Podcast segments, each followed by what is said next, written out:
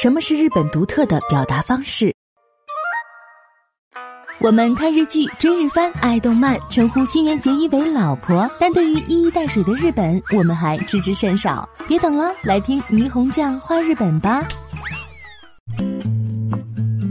喜爱贺年卡，当今世界即时通讯、短信和社交网络服务等现代通信手段日益发达，人与人之间的联络越来越方便。手机即时通讯软件微信登场之后，更让中国人的交流达到前所未有的程度。人们使用微信，不但找到了几十年前毕业的小学同学，甚至找到了幼儿园时代的发小。以前每逢春节要去老师、亲戚和朋友家，挨家挨户拜年，忙得不亦乐乎。后来出现了贺年卡，有烫金印刷的，有立体设计的，还有电子音乐伴奏的。但是没有能够持续几年，电话普及了。打电话问候代替了登门拜年。最近虽然仍有人用电话拜年，但是使用短信以及微信的动画表情拜年成为了主流。大年夜的钟声还没敲响，大家还在冥思苦想找寻春晚小品中的笑点的时候，微信的各类群中拜年动画表情便铺天盖地而来。随着时代的发展，大家已经习惯了这种社交网络的进步带来的便利。相比之下，日本人却固执地坚持使用贺年片拜年。手机、短信、联我等现代化的通信手段，无论多么发达，都无法撼动贺年片的地位。贺年片是日本邮政部门于战后一九四九年发行，一九五零年正月首次登场的。当年发行了一亿八千万张，举办东京奥运会的一九六四年创下了十亿张的记录，一九七三年突破了二十亿张。泡沫经济破灭后的二零零三年，发行量竟高达四十四亿五千九百三十六万张，达到战后的最高峰。要知道，日本的总人口只有一亿两千万，即使受到手机和社交网络的影响，二零一八年新年的贺年片发行量仍然将近三十亿张。贺年片不仅是为了拜年，还向对方表达了对于过去一年受到关照的感谢之情。另外，有人还借此介绍自己的近况，并向对方表示问候等。有些以前的同事、同学和老师见面聚会的机会越来越少，只是一年联系一次，双方通过贺年片了解对方的近况，即使不见面也不中断联系。这种联系可能延续十几年甚至几十年。这就好像 N H K 的早间电视连续剧一样，一个故事可以讲一年，每天早上只播放十五分钟。这并不是因为日本人比较有耐心，而是日本人习以为常的表达方式。写日记给别人看。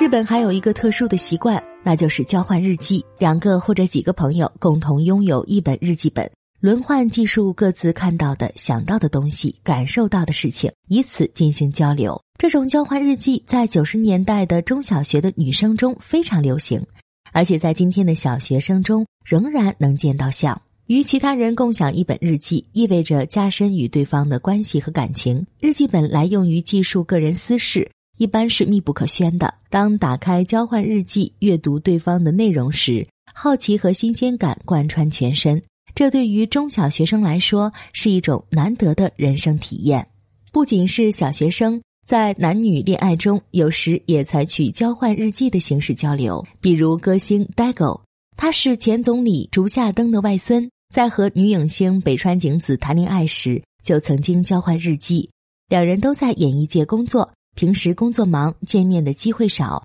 为了加深了解，北川景子提出交换日记。据说最开始从介绍各自的家庭成员开始，然后介绍各自的人生经历和成长过程。除此之外，足球明星世谷耀一郎和女模特丸高爱实结婚前也曾经交换日记。这种恋爱方式被传为佳话。世谷当时在欧洲踢球，他们也使用短信和电话交流，而且丸高每两个月还去瑞士约会，但是他们仍然选择通过邮寄日记本来交流，而且他们相约这本日记本写完就登记结婚。一年后，世谷为了尽快娶丸高，偷偷将日记本最后的几页撕掉，以此传递他炙热的感情。二零一三年，一部名叫《我们的交换日记》的电影公映，内容是两个搞笑艺人临近而立之年却依然默默无闻，是否还继续在演艺界打拼，两人面临人生道路的选择。这时他们开始交换日记，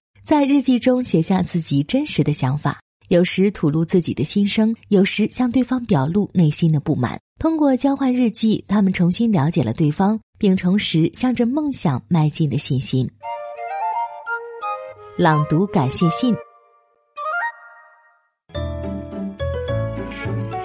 日本的电视节目中经常有与恩师重逢或者与故友重逢的故事，电视镜头会聚焦表达感谢的场面，这时经常看到的就是其中一方拿出事先准备的信，当面念给对方听，看着听信人泪流满面的激动情景，电视机前的观众也随之落泪。另外，结婚典礼的最后一个感人的场面，也是新娘为自己的父母朗读感谢信，感谢父母对于自己的养育之恩，其中有许多小时候的回忆，比如小学的运动会，父母为自己精心准备运动服和球鞋；小时候发烧，夜里母亲彻夜不眠守候在床头；高中反抗期时，夜里回家后被父母训斥，从而大吵一架；成人后感到后悔。翻看小时候的影集，照片上记录着妈妈亲手缝制的花裙子，长大后才理解妈妈的爱；考上大学，第一次去外地读书时，父亲默默递给自己的信封中夹着三万日元的零花钱等等，这些小小的回忆都令父母动容。紧接其后的是向父母献花，将结婚典礼推向高潮。在数码通讯时代，传统的交换日记和朗读书信在日本仍然时时登场，说明这种形式适合日本人的交流嗜好，因为在人与人的交流之中，有时想要表达对人的感谢或者歉意，有时还希望对方改掉一些毛病。很多日本人不善于直接表达，于是便选择交换日记和书信，将埋藏在自己的心里话写在书面上。这种方式更能充分表达自己的内心，无论是感激还是不满，一个人独自思索时可以有充裕的时间思考，也不必像面对面时需要吞吞吐吐，还可以选择最适当的语言表达。书面表达可以自由书写篇幅比较长的文章，这解决了数码通讯的短板。日本社会传统上推崇沉默是金，正如电影里高仓健塑造的沉默寡言的冷峻男子汉那样，沉默隐忍，坚毅执着。在现实社会，很多日本人一般都不善于直接表达自己的意见，而贺年片、交换日记和朗读书信这种形式无疑可以弥补他们的这种困惑，在数码通讯的现代，大概也不会消失的无影无踪。